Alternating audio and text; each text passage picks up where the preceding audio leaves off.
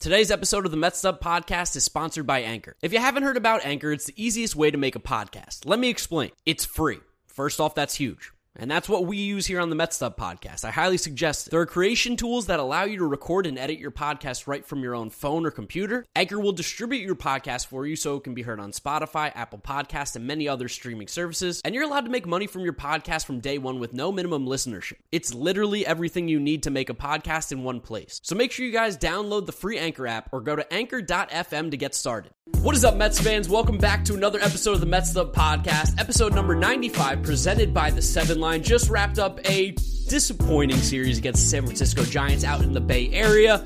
What is up, Mets fans? Welcome back to another episode of the Mets Up podcast, episode number 95, presented by the Seven Line. Just wrapped up a disappointing. What is up, Mets fans? Welcome back to another episode of the Mets Up podcast, episode number 95, presented by the Seven Line. Just wrapped up a disappointing series against the San Francisco Giants out in the Bay Area. A lot of ups and downs, a lot of interesting things honestly happened in this series. We talked a lot the last series about the Colorado one. This one, there seems to be a lot of storylines, a lot of commentary, not just, you know, between us, but in the Mets community about what has been going on with the Mets. People are starting to worry. People are starting to panic. I can tell you right now, we are not those people. So if you want to hear a very sane take, you found the right podcast to listen to because we will not be jumping off the bridge. We are not at any sort of panic level yet but we will talk about what the problems and concerns are that did happen that we did see in this series. So make sure you guys stick around and listen to us. If you are not yet following us on our social media, at Mets Up on Twitter and Instagram, as well as the YouTube channel is the Mets Up Podcast. If you want to watch a video version of it, if you're listening to us, Apple Podcast, Spotify, Google Podcast,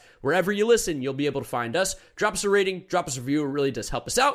And without further ado, the boys are together. Here's James. Here's James. Very good. Also, Mark to mention we're going to have a prospect report at the end of this episode, too. First one in about two weeks. So I'll have that for you guys as well. But just, I don't know, mildly disappointing series in the Bay Area against the Giants. You kind of got lucky against them with the series in New York last time. You almost took away a game you shouldn't have, won that series 3 1. Felt like it was kind of really a true split, but they kind of got lucky. Not lucky. They kind of just got ahead of you in this one. I don't know. Giants are a good team. We've been talking about the Giants a lot. The fact that we got these games with them out of the way early, I think, is a blessing in disguise in general. Definitely. Just the fact that we don't have to go to San Francisco like we usually do at the end of the summer. We don't have to face this team at even fuller strength than they're at right now. Even they're basically full strength of the series. They're pretty close. I think. Yeah, no belt. Yeah, no belt. Belt's a big part of their offense, obviously. But regardless, like you said, this is a good team. This is a smart team. Yeah. And especially when Joc Pederson, as we're going to talk about a little bit, is playing like Barry Bonds. I mean, it's hard to beat them. It's kind of funny. Did you talk about that because of that conversation that Joc and Bonds had? Like, I don't know.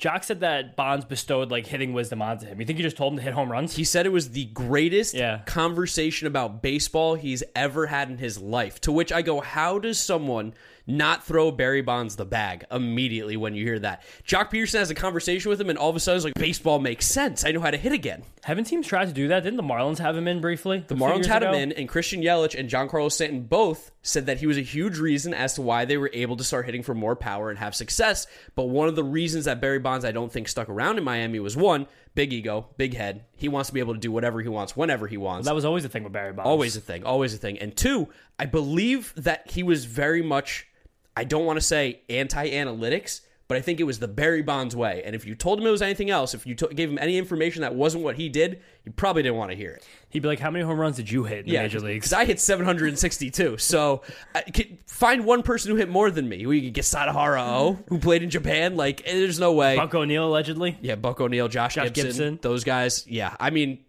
I wish Barry didn't have that conversation, and we'll get we'll get more in depth on that in a little bit. But let's start off with the win because there actually was something I think is really really big for this Mets team going forward and a huge positive, and that's David Peterson. Yeah. what a start by David Peterson. Really really good, especially because the Giants crush left-handed pitching. Yeah, and we saw that on Wednesday against Thomas Szapucki. But David Peterson having another good start in his return to the major leagues. Again, in the wake of the Max Scherzer injury, knowing that the Mets are going to go through about four to six more weeks here where pitching depth is going to be hard to come by.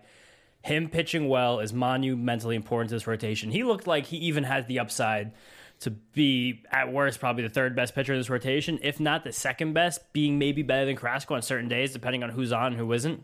When he's pounding the strike zone like he was, because he really was. He, did he did he walk anybody even? I don't believe so. Yeah, I mean he was. Do- I don't want to say dominant because that's Quite good. He was quite good. He was quite good though. He was in control the entire time, outside of the Brandon Crawford home run because I just I can't win with that guy. I also said Joc Pederson was struggling. Oh for my the last God. for the last couple of weeks. Okay, well, when we're previewing this Phillies Not talking series, about we're not anybody. talking bad about anybody. No. They're playing great baseball. You, you, you're not going to talk bad about any Phillies. I will not. Oh man, that's so tough. I, we'll figure it out. We'll see how I feel by the end of this episode. But yeah, I uh, I said Brandon Crawford was not playing well, which he was. He wasn't playing well. I was not being biased by any means. It was a true fact. Just like Joc Pederson wasn't playing well. These No. are these are statements that were true. yes. But in typical messed up fashion, we do we do have sometimes the jinx here. Yeah. And we jinxed it hard because Brandon Crawford started to play well. Joc Pederson obviously did. And Brandon Crawford got an early home run off of David Peterson in this game, which, ugh, man, I mean, I, we knew that was coming. Yeah, but that was the only damage done to Peterson all night on Monday. He wound up throwing six innings, which for David Peterson, the David Peterson that we'd come to know over the last few years, that is pretty crazy just Six. from the, the what he's become becoming. Six innings in modern baseball is massive. Yeah. If we, five innings out of David Peterson. If he gave five innings every start, we'd go, what a job by David Peterson. The Yeah. fact he was able to go six, that extra innings is huge, especially because you know we're going to need it at some point. We're going to be playing catch up. And he was just also in complete control the entire night, especially after that Brandon Crawford home run. This is something that I wasn't really expecting because the Giants are a team, like you mentioned, crushes lefties, and they're just a team that has so much information that you'd figure they'd have a plan in place for a guy like David Peterson. But they had nothing. He retired the last 11 he faced on Monday. Yeah. And was just cruising up until he came out of the game. And this whole jump with Peterson is all about the development of his slider, a pitch that he didn't even have a few years ago, coming up as a sinker changeup guy at Oregon, too, when he was a first round pick. But he was using that slider, especially against the right-handed heavy lineup the Giants put out there, and was great. He had eight whiffs on it from Monday on 16 swings, and six of those eight whiffs were against right-handed batters, all on the back foot.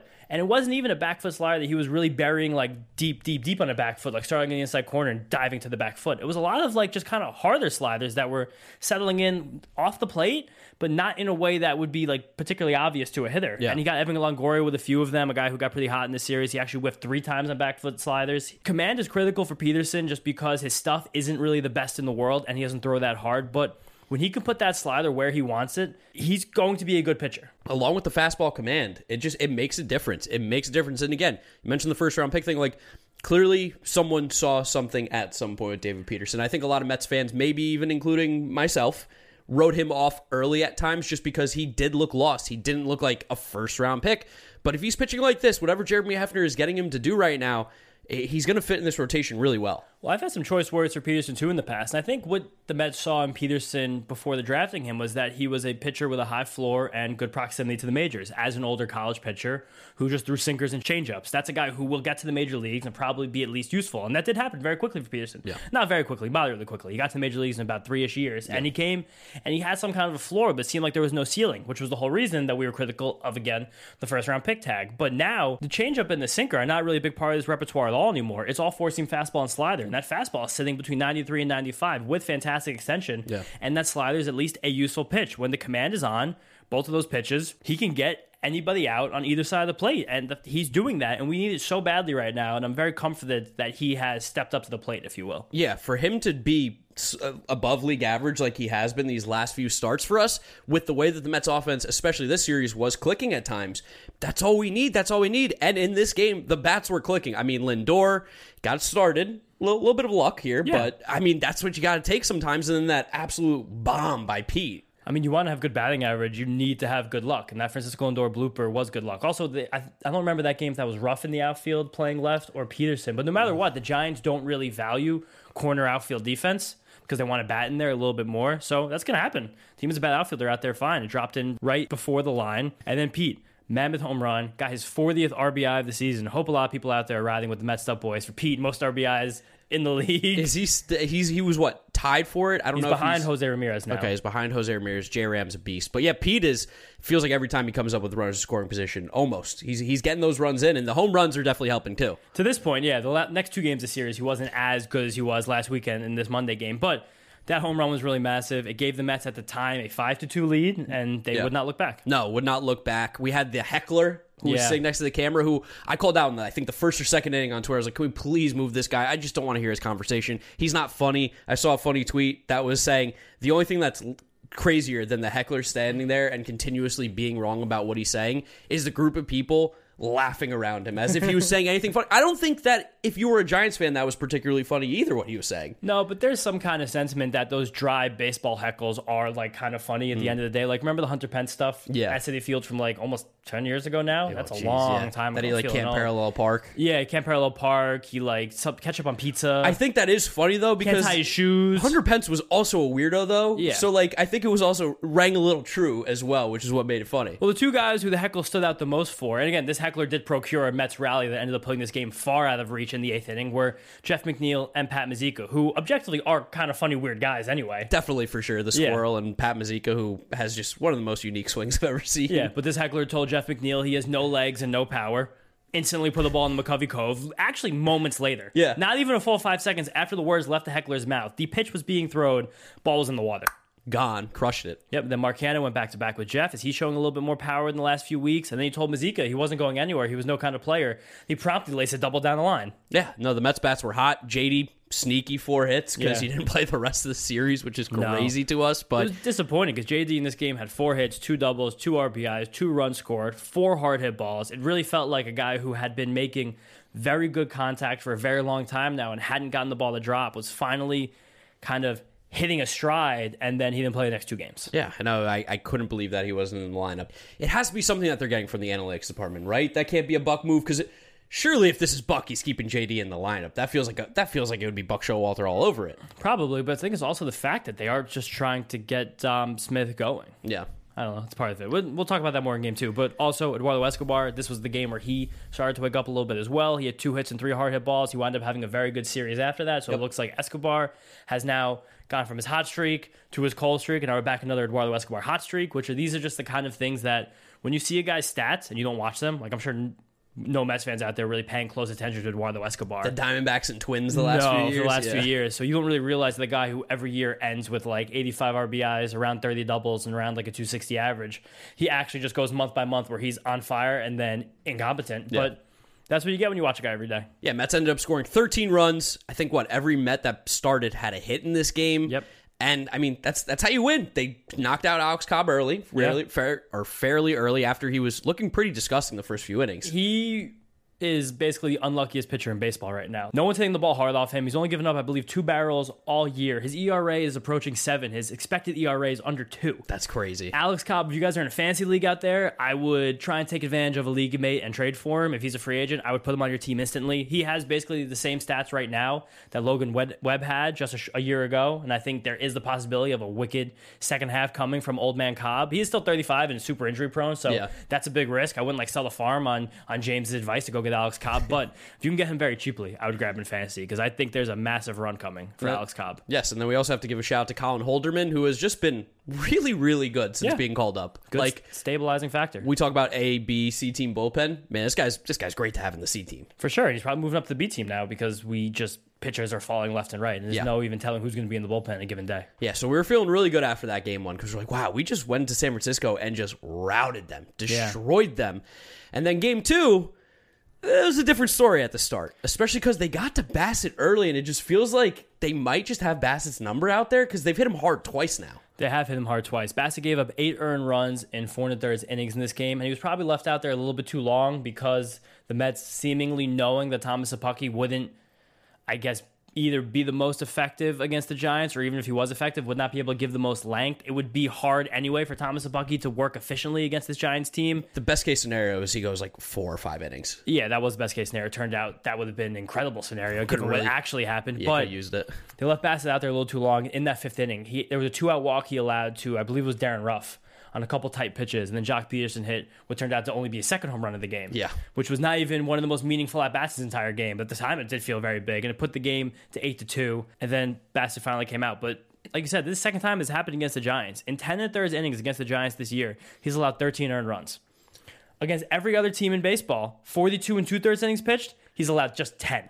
It's crazy. That's ridiculous. especially because of how many pitches like I, the way that the giants work and from what you've told me like they're platoon heavy They do swing paths to fit pitchers, and he throws so many different pitches. Yeah. He feels like a guy that they should be like, what do we do against? But seemingly it's the complete opposite. They have his number. But maybe it's just the fact that Chris Bassitt, while he is a very good pitcher, and he does a lot of things well. He just doesn't have that elite pitch that you know can get a hitter out. So the Giants can kind of, I guess, plan against that. But it's just weird that no other team can. Yeah. There's also not really that statistically relevant because I mean, he's only it happened two starts against the Giants. If he had like four more starts against the Giants over the next few years, he might crush them. Yeah, definitely. It's just something funny to look at when we have these sample size that Chris Bassitt is basically two bad starts all year, and both came against the same team. Yeah, within you know a month of each other. Yeah. We do have to give a shout out though to who came in after Chris Bassitt, Stephen Nogosek. I apologize. You've been mean to him. I've been mean to Stephen Nogosek, and you know what? He he wasn't this pitcher. I'm telling you right now. No. he wasn't throwing 97 like he was la- or two nights ago, and he was the slider was working too. Like everything was looking really crisp from Stephen Nogosek. 90 crisp is the word there because that 97 was just on the line. Like that was the quintessential modern reliever fastball where the pitch has no drop whatsoever. And it just comes in like boom like a bb even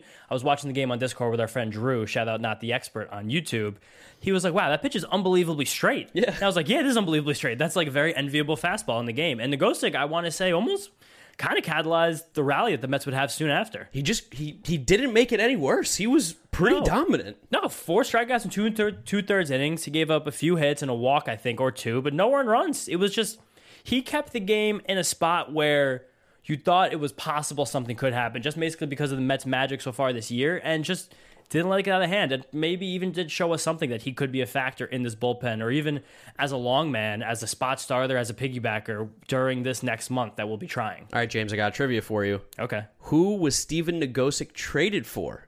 Boston Red Sox. He came from the Red Sox. Who did the Mets trade to the Red Sox for Stephen Nogosek? Addison Reed. Addison Reed. Yeah, that I never thought I'd hear that name again. he was also just to talk about him for a little bit. He was so good when he was with the Mets. He was sick. unheralded reliever of his time. He had good stuff. Those two years with the Mets, 2016, 2015, he helped really uh, push the Mets towards two major, major postseason runs. I'll just never forget if you guys are watching on the YouTube video. After he was done, he would always take his hat and like barely wear it on his head, Yeah. and just like walk off like he just like ran a marathon. Like he was exhausted. The dude gave it his all, and he was pretty lights out, which was Yeah. nice to see. And Especially that 2016 run. He Yeah, was especially. actually one of the best relievers in baseball over the second half of that year. Never forget Addison Reed. Addison Reed for sure. And hey, thanks for Stephen Nogosek because Yeah. we might have found another bullpen arm here, which is something that if you go on Mets Twitter, you would hear we have no bullpen, we got no arms, the sky is falling.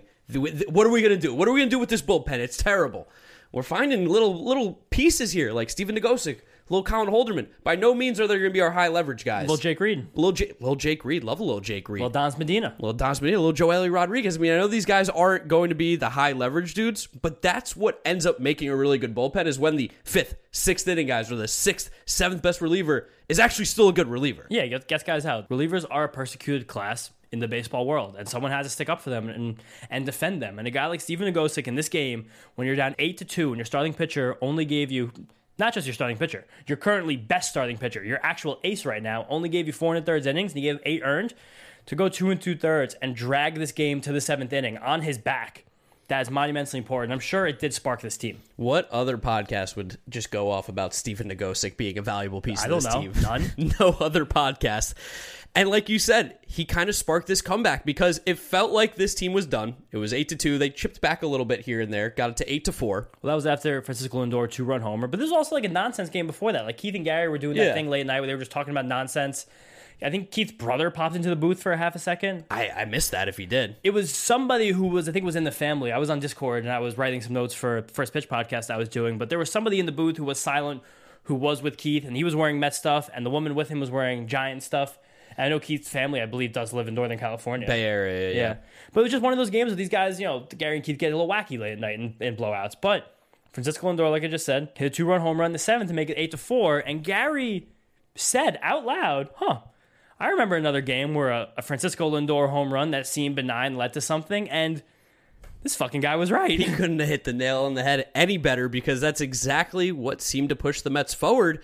So when things went crazy all of a sudden, McNeil, Escobar, Canha hits. I mean, eh, everything was sneaking through. It's crazy that we found a way to talk about this game for almost 10 full minutes before it even really theoretically started. Well, this is the game of the year. Even though we lose Yeah. this game, this is the game of the year in Major League All Baseball, of baseball. without a doubt. 15 runs scored in the final three innings here. 15 runs, and we're going to tell you about them right now. It felt very much like that World Series game between the Astros and the Dodgers, where it was just like back and forth, back and forth, back and forth. Granted, it wasn't back and forth until the last you know, last few innings here. This team doesn't die. This team No. does not give up. You even saw it a little bit in Game Three. They were still playing hard. Guys running out ground balls and down nine to one. Jeff McNeil crashing into the walls. Travis Jankowski with a diving catch. Yeah, ca- diving Francisco catch. Lindor and a dribbler back to the mound. We're talking about game three because we're not really going to talk about that much at all. But he busted his ass out of the batter's box and a dribbler back to the pitcher. literally said to you out loud, like, Yeah. man, he really busted on a ball that just he if he jogged, I wouldn't have said a word. I wouldn't No, have cared. no but that's would've. things that you notice, and it's definitely on Buck. That's definitely a Buck Showalter thing. It's definitely these guys want to win games. They're not giving up, and you saw it literally come to fruition again in Game Two with just they kind of willed this one. I feel like a little bit. every single player chipped in. You kind of need every single player to chip out, chip in when you get sent. I think twelve or thirteen men to bat an inning, like the Mets did. But Jeff McNeil, Eduardo Escobar, Mark Canha all hit singles. Put Dom Smith up as the tying run in a big spot for a guy who has really needed to show his worth to maybe maybe even stick on this roster for a little longer. And he hit a squeaker up the middle, wound up scoring two. Now we had first and third, none out.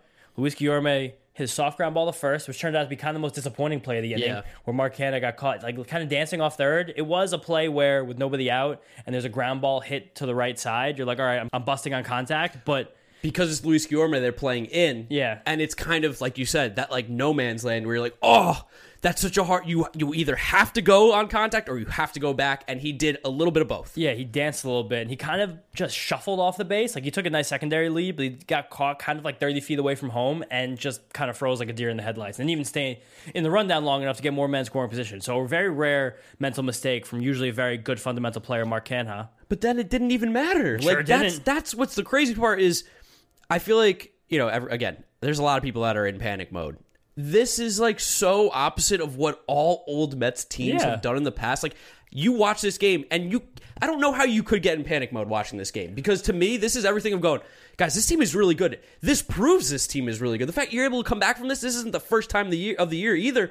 Cardinals, Phillies, like this is something that the Mets are almost never out of a game. Really good and really confident. Just seemed to really believe in themselves. Like even the situation, like we had this rally and it was nice, but someone made a mental error and you're down two runs with men on first and second and one out. That's not a situation where you'd really expect your team to come storming back, especially against a team like the Giants who has a good bullpen, who has a lead, and who has a reliever on the mound, Tyler Rogers, you haven't really been able to get to in two years. No, but it feels like the Mets. I mean, they didn't really hit him well for a little bit. A lot of these hits were Yeah. dinks and doinks. Oh, wow, we finally got some of those, which was nice to see.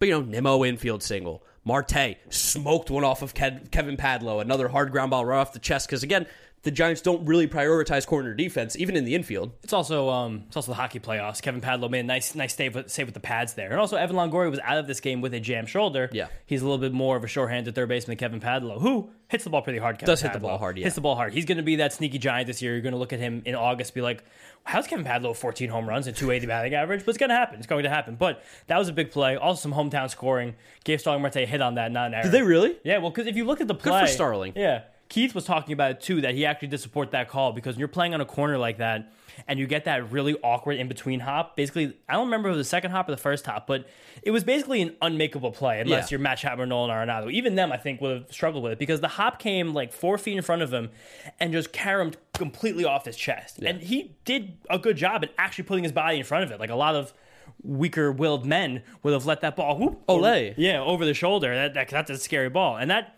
keeping that ball in the infield only allowed the Mets to score one run there. And now we had eight to seven, still one out. The bases loaded for Francisco Lindor, who isn't good, right? No, he's he's really bad. Actually, Terrible baseball he's player. He's a bad baseball yeah, player. not worth it for the team. Not worth it. Makes his team worse. I think you think would I've say heard that, probably. yeah. Right. Yeah. No. Of course we don't think that because we're not fucking idiots. Sorry if you do think that. You're just. This is the barometer of knowing baseball. I know this is mean to say, but if you think Francisco Lindor is bad, I don't know what else we can tell you. He had a huge series, and he had one of his bigger Met moments as well in this game where he hits the triple down the line. Jock Peterson, who. God, uh, I don't even like mentioning his name right now. He falls, basically clearing triple, and like all of a sudden you're like ten to eight. Yeah. we're winning ten to eight. Francisco Lindor, huge for the Lindor legacy. fourth, fifth, and sixth RBIs of this game of Francisco Lindor. And it was also kind of funny that at this point, if things would have held, Jack Peterson would have been like he would have undid all of the goodness he had already done in this game. He would do significantly more later. But a guy hits two home runs, but then makes a catastrophic misplay in the outfield to allow three runs to score and put a man still on third base with less than two outs, he would have been a guy who probably looked himself in the mirror after the game and be like, I fucked up. I didn't Yeah. do, like, this is something I'm disappointed in myself.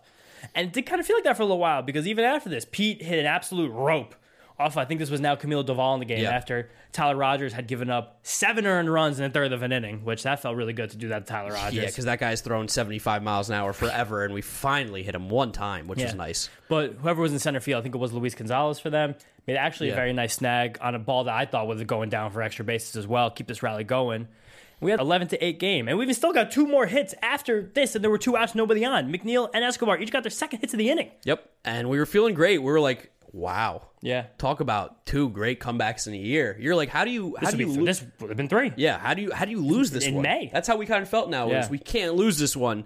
And Drew Smith got two quick outs. Yeah. And then all of a sudden, a little single by Mike Yastrzemski. Mm-hmm.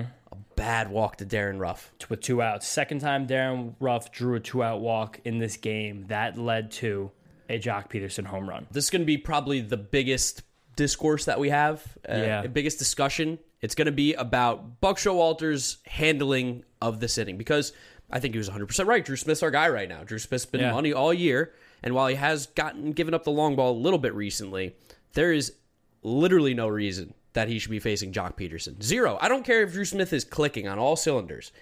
He's not Edwin Diaz one. He's not. And even then, Edwin Diaz, I, I don't know. I don't know. It depends on the situation. Especially if he just gave up a hit and walked the guy. You probably still need to go to Joely there because that's why we haven't. And especially with Brandon Crawford up next, I, I don't know how Joely's not the guy. And I know Buck after the game said Drew Smith's our guy. He's been good. I wanted to go with our who we thought was best in that situation or who we think is the better better pitcher. But the matchup's just wrong. Didn't he also say something like, I wanted him to get through it? Yeah. So that's kind of like that is back to this old baseball adage where like we got to make sure our guy feels like the glory of getting out of this inning. But why you even make a trade at the end of the offseason and to get an extra lefty on this roster when you're not going to put him in a situation where you have a fearsome lefty hitter at the plate who's already has two home runs in the game and your pitcher on the mound just giving up two base runners. And also on top of that, Buck did mention that he didn't want to bring in Joely for Joc because then the Giants would have pinch hit Evan Longoria next. But with that, there were two outs in the inning. If you think if you get if you get the hitter out who's at the plate, that's not even an issue at all. And you have to assume if you're making a pitching change, you're going to do it to get the hitter at the plate out. And even more on top of that, Evan Longoria didn't start this game. So there wasn't and it was reported he had a jammed shoulder and they were actually considering an IL stint for him. So that turned out to be patently false. He hit two home runs in game three. Yeah. But as much information as the Mets had, you almost would have been surprised if that happened. It just And this it's, it's also a 35 year old Evan Longoria. Again, I know he hit the two home Yeah. runs the next game Ball Against a lefty. Against a lefty, but Joely we know doesn't really give up that much hard contact either. I just to me. You got to get Joc Pederson. You got to give him. You can't give him an advantage because that's what they did. The Mets, instead of choosing to give Evan Longoria an advantage, chose to give Joc Pederson an advantage. And to me, that's backwards, especially because Brandon Crawford's next. So it doesn't. Why not give him that extra guy to pitch to? I don't get it. also I even think you're going into this a little, little too deeply. Like Probably, yeah. because one of the hitters is at the plate and one of them is in the dugout. Yes. So the only one you should care about at all in this exact moment is the guy hitting who already has two home runs and represents the tying run. It's like trying to play chess when you should be playing checkers. Like Theoretically, yeah, Buck hilariously kind of underthought it while overthought it at the exact same time.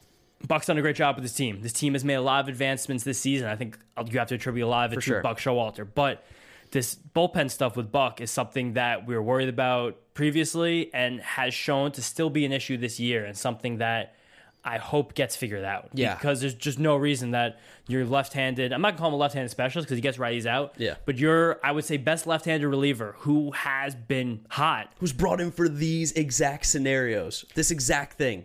Like if this was Juan Soto, don't you think they would have brought Joe Elliott? You have to, Right. But but it but the way that he was describing it, it seemed like it didn't matter who was up to the plate. It This was going also to be like Drew the, Smith. this was also the exact situation where, where this was Juan Soto like three weeks ago, and they did bring Joel in in a. There was a man on first, the Mets were winning by either two or one run in the seventh or eighth inning of a game against the Nationals, and they brought him in with two outs just to get Juan Soto when he got it out and handed the ball right to Edwin Diaz. it was not good baseball from a process standpoint. We're gonna bring back process here. Yeah, that was bad it, process. It was bad process. Like, I want to see Drew Smith get through it. I want to see Drew Smith get through it too. Drew Smith is one of our favorite players in the Messed Up Podcast, even through his struggles so far with the home run ball. But it's just who gives you the best chance to get this out in this situation. especially especially when Joc is scalding hot. On that night, you've seen him hit two home runs already. Off righties. off righties with ease. I just I there's no world where it makes sense to me. It doesn't. I can't it doesn't compute. I don't understand it. And I really, really hope this isn't a trend because that's a bad trend. Yeah, also because right after this home run, Joely did come in the game, Yeah. which almost at that point seemed like, what? Why? Yeah. And then he did get into trouble, almost to no fault of his own, because Joely just seems like maybe he has an arm slot that gets squeezed. He was throwing strikes left and right. And the home, who home plate umpire, Roberto Ortiz, who had an awful game. Yeah. One of the worst games of an umpire this season, especially not in terms of actual missed calls, but in terms of the expected run value he gave to another team. Did you see the umpire report? No, I didn't see it. It was like plus 1.7 to the Giants. oh my god, Yeah. jeez. But he three men immediately got on base with a walk and a couple soft singles, if I Yeah. remember correctly. And Adam Ottavino had to get a big strikeout to end the inning. So that also changed the course of what wound up happening in the next inning, which we'll talk about in a few minutes, to where now this top of the Giants order is going to come up again. Dude, I literally tweeted out when I saw Joc come up to the plate in the ninth. I go, how is he up again? How is he at the plate again? This this shouldn't have happened. Yeah. But at this point, the Mets did get out of the inning in a tie game, and Dom Smith, who had a very good game, probably his best game of the whole year, even better than that four hit game against the Phillies. This Definitely, was, yeah. I think another four hit game, or at least a three hit game. I think but three, yeah. four hard hit balls for Dom. Best one of the night was a triple that he laced deep into the San Francisco night to triples alley to put himself on third base with nobody out. Pat Mazeika hit a little doinker. Tried the playbook from 2021. Didn't Yep. work out this time, but Brandon Nimmo clutched up. with Two strike pitch, hit a nice sacrifice fly where Joc Pederson made A really good throw. a Herculean throw Really on a ball that he didn't even seem to have a great handle of, and he didn't really do the proper like get behind a crow hop thing. He put the ball on a line to the catcher. You want to know why? Because he just hit his fucking third home run of the night. Dude was uh, high, high off adrenaline. I mean, if you just hit your third home run of the night, you could probably throw the ball that far too. Probably, yeah. Three home runs ever, I could probably throw the ball like that. But now we're in a situation where you have another lead after Drew Smith just gave it up, and you got into more trouble and felt like you weren't even going to escape that eighth with a chance to win the game.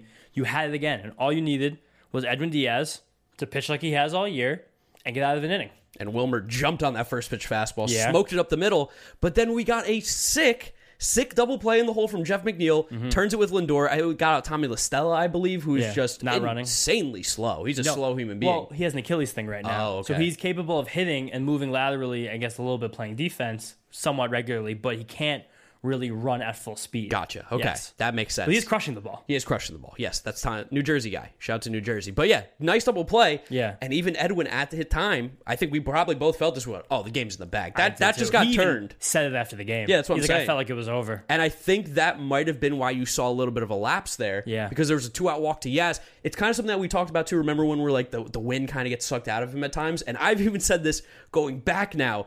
Diaz needs those trumpets. He needs to be in that World Baseball Classic mode where he's amped because it seems like if there's ever a time where there's maybe not maybe not as much pressure. I don't even know what the, the terminology is. There's but almost like an analogy that people use for hitters more often where it's like you can't think about anything. Yeah. You have to clear your mind and just get out of it. Edwin, it seems like he does clear his mind when the pressure is hot and when it's really on. But now that he gave himself a second to breathe, he almost like thought too much and he just Yeah. stopped being able to place his fastball. Yeah, I, I bet you you probably go back and probably see him go like this, and it's almost like that deep breath is what made No. him lose focus. Like because He he, should hold his breath. yeah, he, sh- he should not be allowed to take a breath until he gets the final out of the game. No, we're not gonna say not allowed because that's becoming like torture territory. but Okay, Edwin, fine, yeah, Edwin yeah. Diaz should at least like make sure himself stays hot because he gave out a two out walk to Yaz, which you hate to give a team a two out walk when you have them dead and buried. Yep. Darin Ruf hit a little single Right through the hole. right through the hole, and now you have Joc Pederson back to the plate, the man on fire, hit his sixth hard hit ball of the game. Only the fourth player ever to do that in the Statcast era. The first to do it this season. Hit one right back up the box, base hit, tied the game, and then immediately, immediately, Brandon Crawford put one through the hole, and the game was over. Yeah, it was over. Uh, of course, Brandon Crawford coming back, both of them coming back to haunt us Yeah. badly in this game too. There was some talk about maybe intentionally walking Joc, which I definitely don't agree with that because in a situation where you're winning by one run and there's runners on first and second, you don't want to move a guy 30, 60, or 90 feet closer. Also, you just can't put the winning run in scoring position because Yeah. it's still if Brandon Crawford hit that single, you still would have lost. Same thing would have happened. Yeah. So I mean, there was some talk there about should you have walked him, should you have done a shift, like should you have just played straight up, whatever it was. I think it. I think the game really does come down to that Joely decision, which sucks because I hate making small decisions because there were other things that happened. We did get the lead and we did blow it again. Comes at down to that Joely decision, but also comes down to three two out walks given up by Mets pitchers Yeah. between Chris Bassitt before the second Joc Pederson home run, Drew Smith before the single that ended up leading to the third the third Joc Pederson home run, and then Edwin Diaz giving the Giants life when they were dead and buried. Yeah. Three two out walks that all led to Giants runs. Even those last two rallies by the Giants in the eighth and ninth inning were all started with two outs and nobody on base. And you know what's still crazy about this? We almost won this game.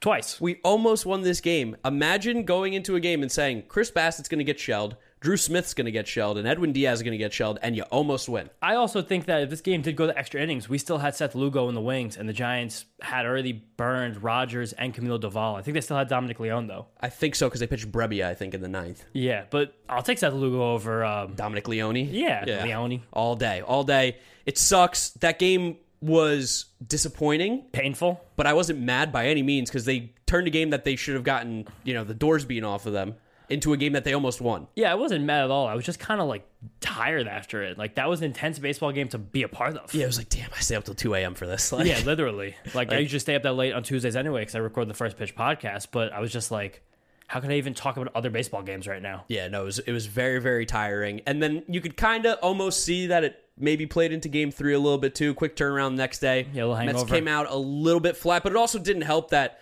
Thomas Szapucki just got shelled. I mean, it was a poop fest, which I, we're Yeah. saying poop fest a little bit too much for my liking now. Once a series. Yeah, once a It series. happens once a series. People are using it on Twitter, which I love. Really? Yeah, I got a couple Poop Fest uh, DMs and mentions today. Hell yeah. It was a Poop Fest. Poop fest. It was. Uh, Szapucki, probably just a reliever, really, if we're going to be honest. If nothing else, I mean, maybe it's just the team like the Giants, especially during the day when it's hot and the wind is blowing out, it's not the best for a guy like Thomas Szapucki. His fastball did look okay, though. When he Hit hit 97, right? hit 97, the slider looks like it moves plenty. But Big I mean, curveball. That's his yeah, big pitch. There were a lot of people, though, who, honestly, myself, us included, who thought that he probably wouldn't even make it through the 40 man roster crunch of the offseason. The fact that he did means they probably have something, and his results in AAA this year were objectively good.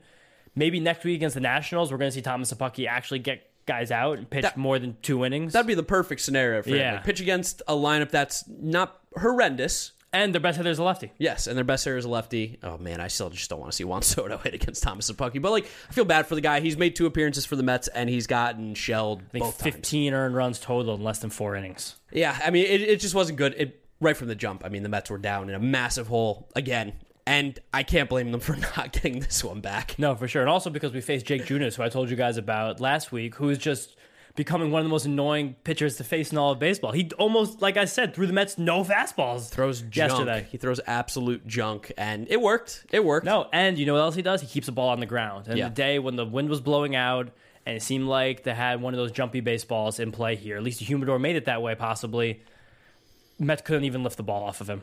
Some positives though. Lindor still, Still good. good. Still good. Got another home run in this one. So And a double. yeah, all the Lindorks will probably tell you, well, the game it was out of reach. The game didn't matter. Blah. Like uh, enough, enough. The stats at the end of the year are the stats at the end of the year for a reason. You're gonna go through every at bat and talk about the uh, severity or importance of every single swing the guy takes. Like, give me a break. It's baseball, guys. Francisco Lindor, hopefully, is going to have at least 600 of these plate appearances by the time this is all said and done. And like I mentioned before with Escobar, you see guys' end of year stats and you'll look up his baseball reference or his Fangraph page when you acquire them and you're like, oh, this is what I will expect. But you don't watch these guys day in and day out. You don't know who's streaking, who isn't. You don't know if Francisco Lindor had a month in 2018 when he was an MVP candidate where he hit 180. You don't know. It's just impossible to tell. We don't watch these guys as intently when they're in other teams as we do with the Mets as obviously as we could say it. And now, I did last episode, I'm going to do it again.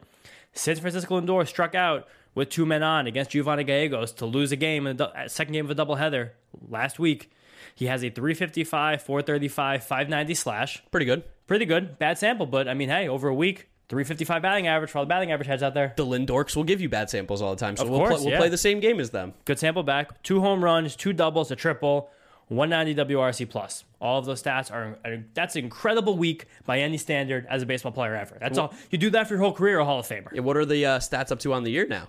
Up to the year, Francisco Lindor is now a 250 hitter with 780 OPS, which are each significantly higher than league average. I'm sure some people even still see that 250 batting average and think it's 2007. That's oh, not good, but Yeah, for sure. the league wide batting average is like 233 right now. So Francisco Lindor is getting more base hits than the average hitter in baseball. Sure, that's not a barometer because Francisco Lindor makes $34 million and you want to get more base hits significantly more than the, than the average hitter of baseball. But For Francisco Lindor, the player is right now, I don't think a 250 average is nothing to sneeze at. And he's a good baseball player. It's crazy that people are trying to still tear this guy down because he makes money. Yeah. I think that's the big reason why. Jealousy? Yeah, I guess so. Andres Gimenez and Amed Rosario are such world beaters in Cleveland. Yeah. Gimenez is having a very good year, but you can't even compare the impact that these guys have. You know, Gimenez is having a good year. How many games of Gimenez have we watched? The same thing. It's the same conversation as before, as you were saying. Like, if you tell me that you've watched more than honestly ten Cleveland Guardian games in your life, not counting the postseason, you're a liar. You're a liar, or you're a Cleveland Guardians fan. Or you have multiple TVs and you play a lot of fantasy baseball. Yeah, and even then, I just don't think they're probably your number one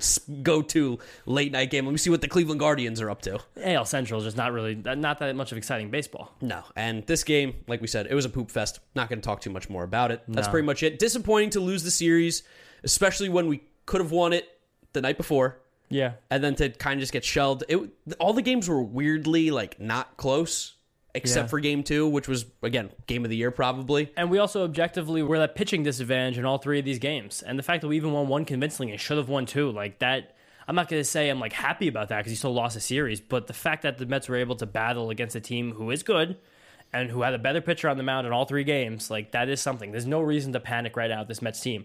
I'm not saying that there isn't a chance that June gets ugly. It could. Thomas Szapucki's going to pitch, start more games. I know a lot of people on Twitter were completely done with him after the game. Maybe some of you guys are right in saying that, but this team's going to keep grinding. And at least, at worst case scenario, you have a very good lineup and a team that does not quit. I think the best way to sum up where the Mets are at right now is that there are problems with this team and problems with this roster, but they're not something that we should exactly be worried about Yeah. because it's not really anything that we hope is actually long term. Just the fact that this Mets team is missing pitchers right now is rearing its ugly head and turning a lot of these games into ones that should be closer into some that will get away from you. And that's just a function. If we used to be a fan of a bad Mets team, when you have a bad team, you're not going to have good pitchers. You're throwing two or three guys out there a week who you're like, I hope something good happens. Yeah. So that's kind of it. And also, on the other side of that, Tylor Megill started throwing the other day. He played catch. He felt well. He's due for a bullpen session soon. And Jacob DeGrom, shout out Jesse Finver, Westfield High School graduate, he was taking a stadium tour. Yeah. And he saw a lanky right hander in the outfield playing catch, smiling, and it was Jacob DeGrom. He was throwing, so maybe we could even have a bullpen session for him soon after his next round of imaging. The pitching's coming. The pitching's coming. It's about getting through this time right now and just kind of I don't want to say staying afloat because that's that's I think too low of expectations. But continue to play good baseball. Grinding. Grinding. Keep grind. Oh yeah, I like grinding. That's a good one. He's got to grind. Got to grind it out. Bill Belichick says it best. No days off. No days off. Sorry, Jet fans. I'm sure you absolutely hate that. James included. Fuck Bill Belichick. He's, Greatest coach of all time. He is the greatest coach of all time, but I just hate him. Yeah, as, as, a, as a Commanders fan, there is no animosity to Bill Belichick. I mean, no, but I do know for sure that Bill Belichick does not like commies. Definitely does not like No, commies. big fan of United States history. War buff. All right, we got off topic. Let's. I mean, a little bit, but yeah, this this this, this is what we got to do right now. This Mets team has to grind. They got to Yeah. stick with it. Every single guy has to do their part every single day. Guys like Stephen Nogosek are going to have to pull good outings out of their ass. We're going to see Adonis Medina have to do crazy things. David Peterson has to continue to be the league average. We need length from Taijuan. We need length from Chris Bassitt. We need length from Carlos Carrasco. Everybody has to play a little bit better right now and band together and wait for the reinforcements to come back. Just remember, this time last year, we were playing with a double A team. Literally. Who was the three hitter a year ago? You guys know who was hitting third?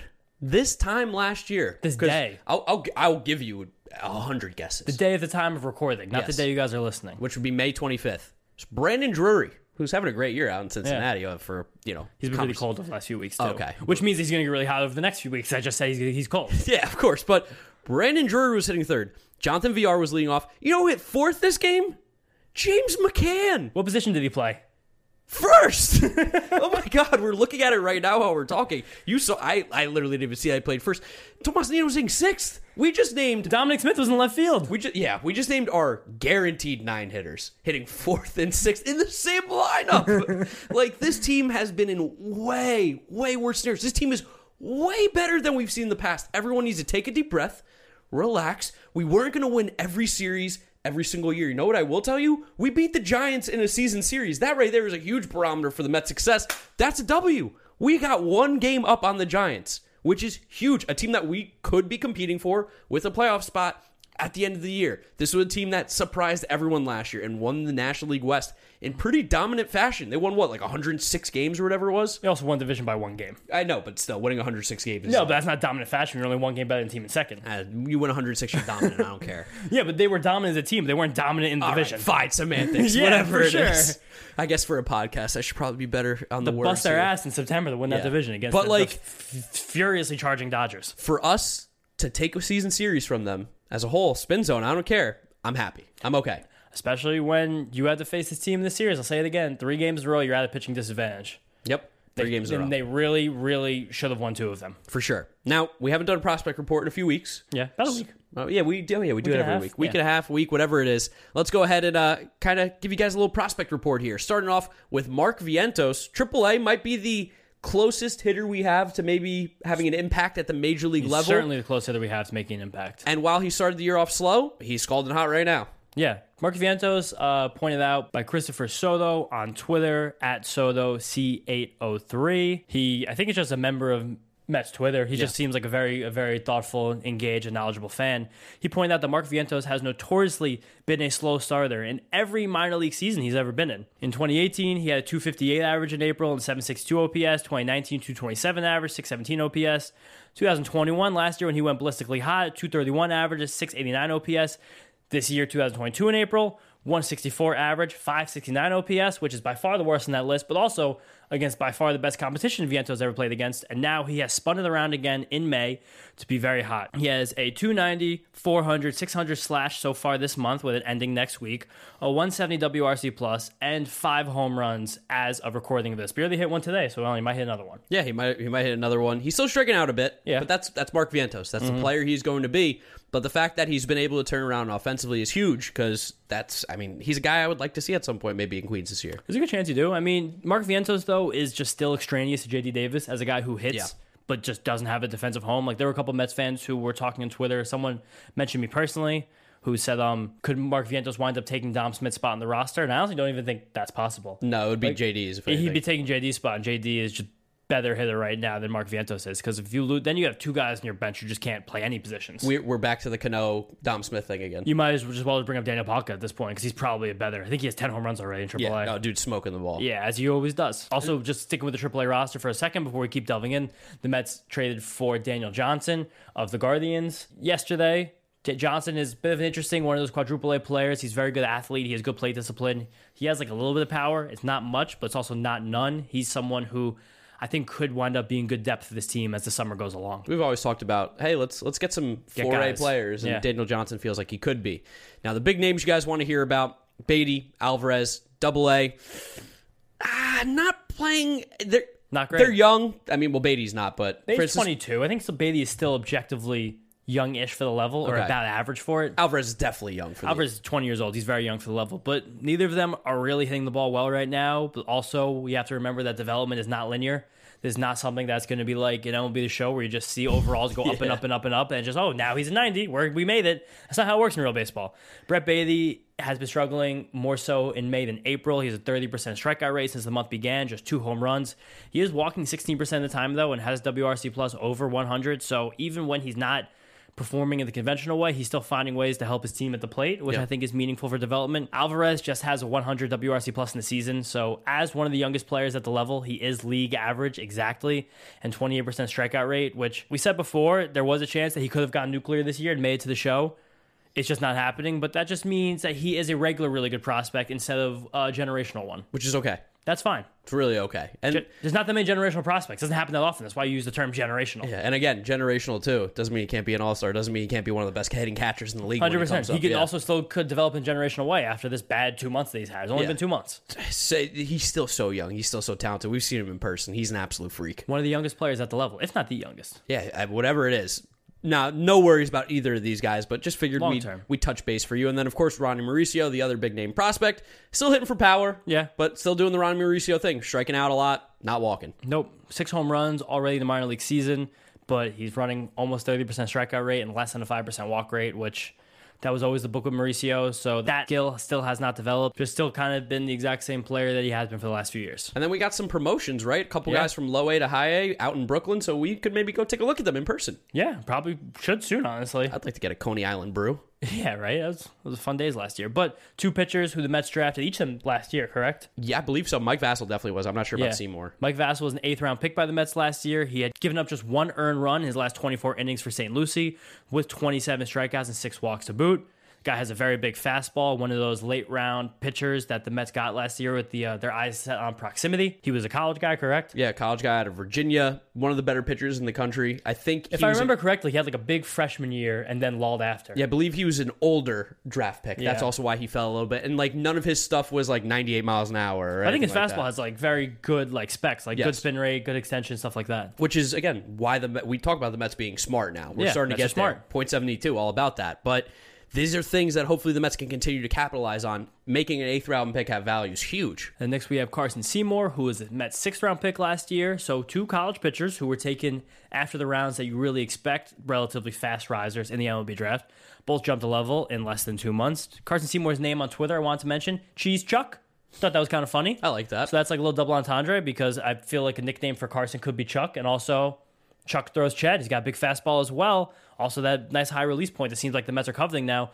22% strikeout rate in low A, and only giving up four earned runs in 30 innings.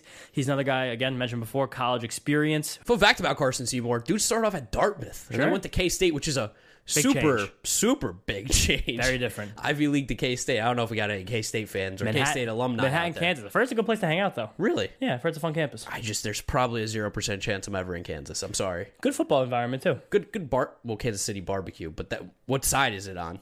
I don't think Manhattan, I, I don't know. I've, not, I've been to Kansas once. I just simply drove through it as fast as I could. yeah, well, that's what I'm saying. I probably won't. I'll probably never be in Kansas. But these guys, like you said, have been performing well. Glad to see they got promotion. Mets promoted a couple other guys, cut some dudes. Like I saw one name was Antoine Duplantis, who had been hanging around the Brooklyn Cyclones the last few years, ended up getting cut.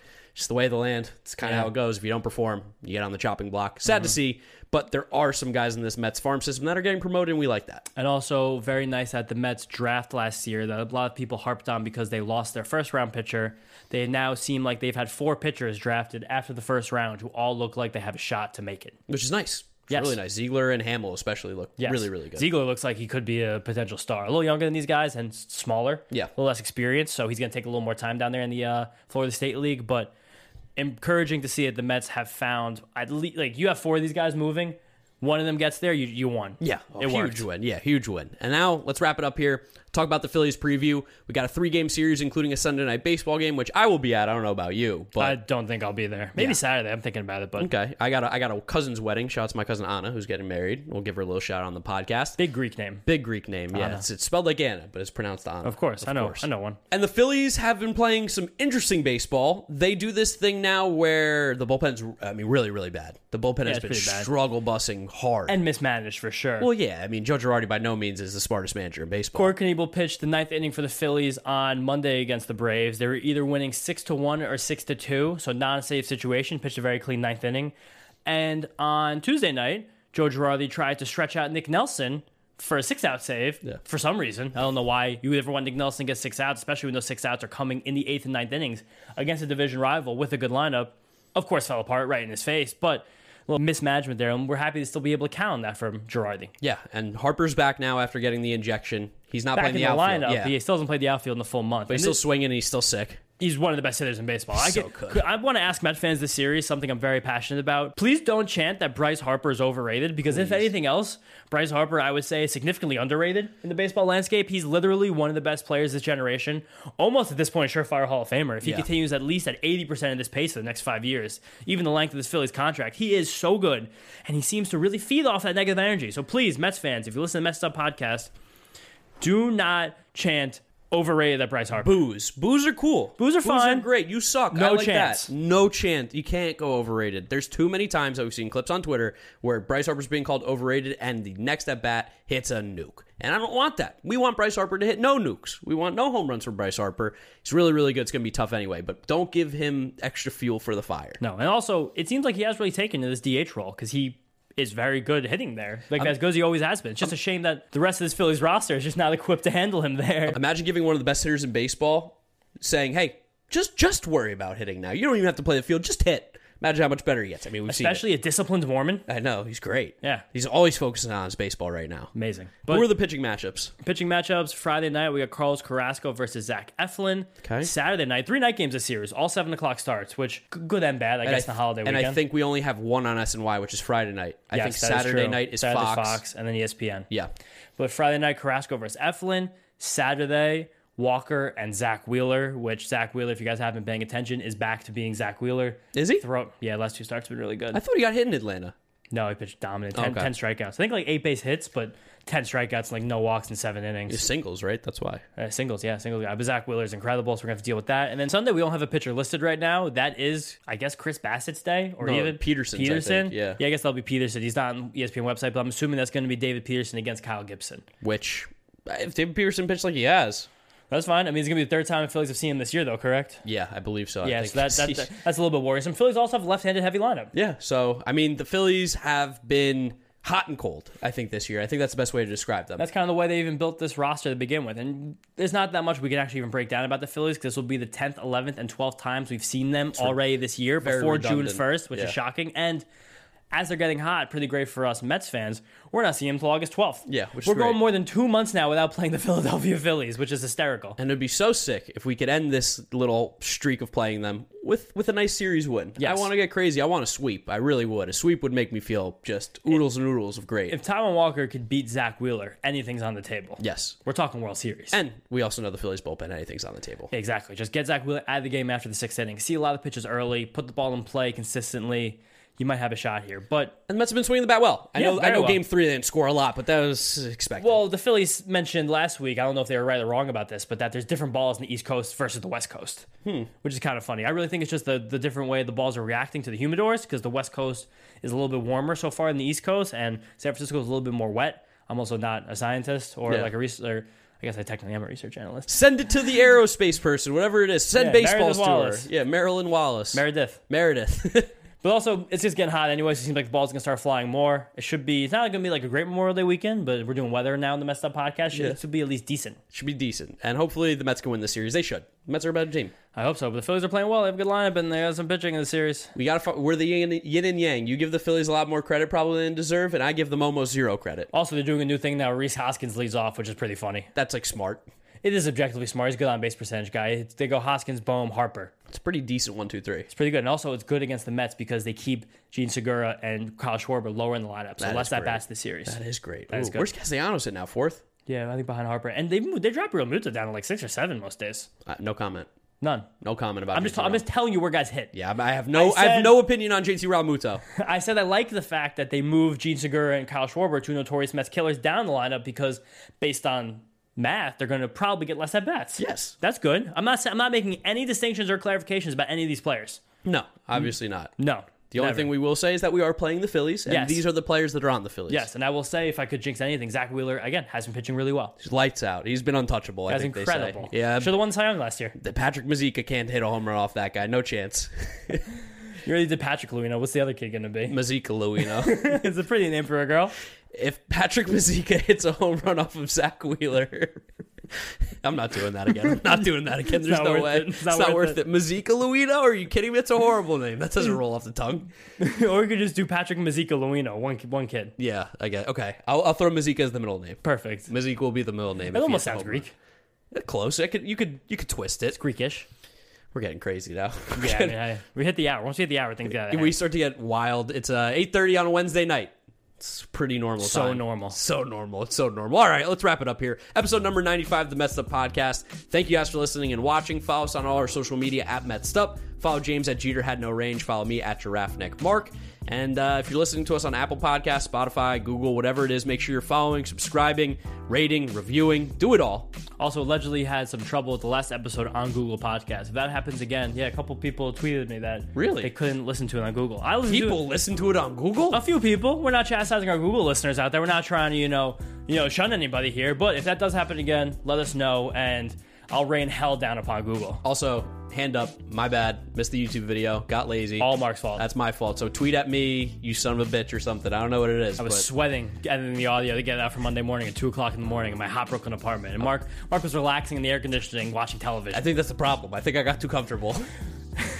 You sure did. Also, before we go, just a heads up on the next episode. Some weird timing going on, so it might be out a little bit later than normal. We don't have an exact time, but it's more likely than not that it will not be available for like the 6 a.m. time slot on Monday morning just because we have the late night game against the Phillies. And also just because it's Memorial Day and we both have stuff going on. So sorry about that, but it's also is Memorial Day. No matter what happens, on Tuesday morning you will have a Mets Up podcast to listen to. Yeah, I like that. At the absolute worst, Tuesday morning. We're not saying it won't be out Monday. No, Tuesday there's- morning. There's a good chance Monday afternoon you have one too, but spend Memorial Day, you know, hanging out. and Tuesday morning when you're going back to work, Yeah. listen Yeah. to the Mets Up Podcast. Crack a cold one, enjoy yourself, have some fun. Yeah, enjoy the weekend, guys. Thanks for listening. We'll catch you on the next episode. Peace out. Peace out. See you guys next time.